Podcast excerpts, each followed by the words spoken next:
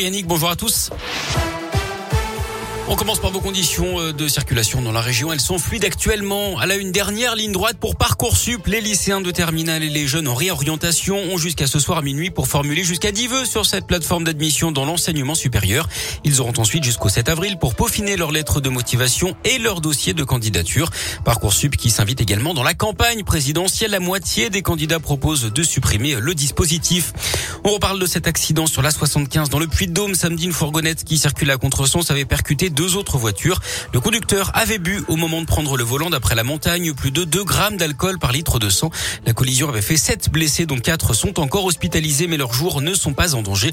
La garde à vue du suspect a été levée en attendant la suite de l'enquête. Autre drame de la route dans la région, un homme de 30 ans a perdu la vie au volant de sa voiture hier dans l'Ain à Versailles en direction de Chalamont. Pour une raison encore inconnue, il a perdu le contrôle de son véhicule qui a percuté un arbre. Il est décédé sur place. Autre accident mais dans l'Allier, la passagère d'une moto a été grièvement blessé à Dompierre-sur-Bèbre, tout près du parc d'attractions du Pal. Le deux roues a percuté l'arrière de la remorque d'un tracteur d'après la montagne. Le pilote de la moto âgé de 21 ans a été légèrement blessé. La passagère de 20 ans, elle, a dû être héliportée au CHU de Clermont. Drôle de surprise pour un habitant de Saint-Étienne. Dimanche matin, il a tout simplement découvert un homme entièrement nu dans son salon dans le quartier de Tarentaise. D'après le progrès, l'individu complètement ivre venait même d'uriner sur son canapé. Il s'agit d'un homme de 29 ans qui aurait notamment dégradé la porte du garage et de l'entrée de la maison. Il a finalement été interpellé avec 1,3 g d'alcool par litre de sang. Il sera prochainement convoqué devant la justice. À l'étranger, la reprise des évacuations en Ukraine. Les civils sont de nouveau exfiltrés de la ville assiégée de Mariupol via trois couloirs humanitaires ce mardi. Les opérations avaient été interrompues hier par peur de provocation de la part des Russes. Les négociations doivent également reprendre ce mardi entre les deux pays avec comme question centrale la neutralité de l'Ukraine et son statut dénucléarisé.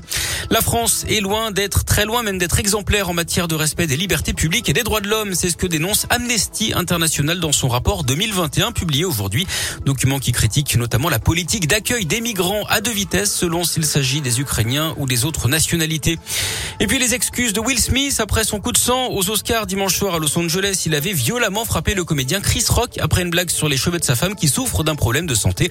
Mon comportement était inacceptable et inexcusable, a expliqué l'acteur qui a donc fait son mea culpa auprès de Chris Rock. Will Smith avait décroché un peu plus tard la statuette de meilleur acteur pour sa performance dans La méthode Williams. L'Académie des Oscars de son côté a annoncé l'ouverture d'une enquête interne sur cet incident qu'elle condamne formellement. Du sport du foot, France-Afrique du Sud ce soir en amical à Lille à 21h15. On suivra également la finale des barrages pour le mondial. Le Portugal joue sa place en Coupe du Monde contre la Macédoine du Nord, tombeuse de l'Italie. C'est à 20h45. L'autre rencontre de ces finales de barrages opposera la Pologne à la Suède.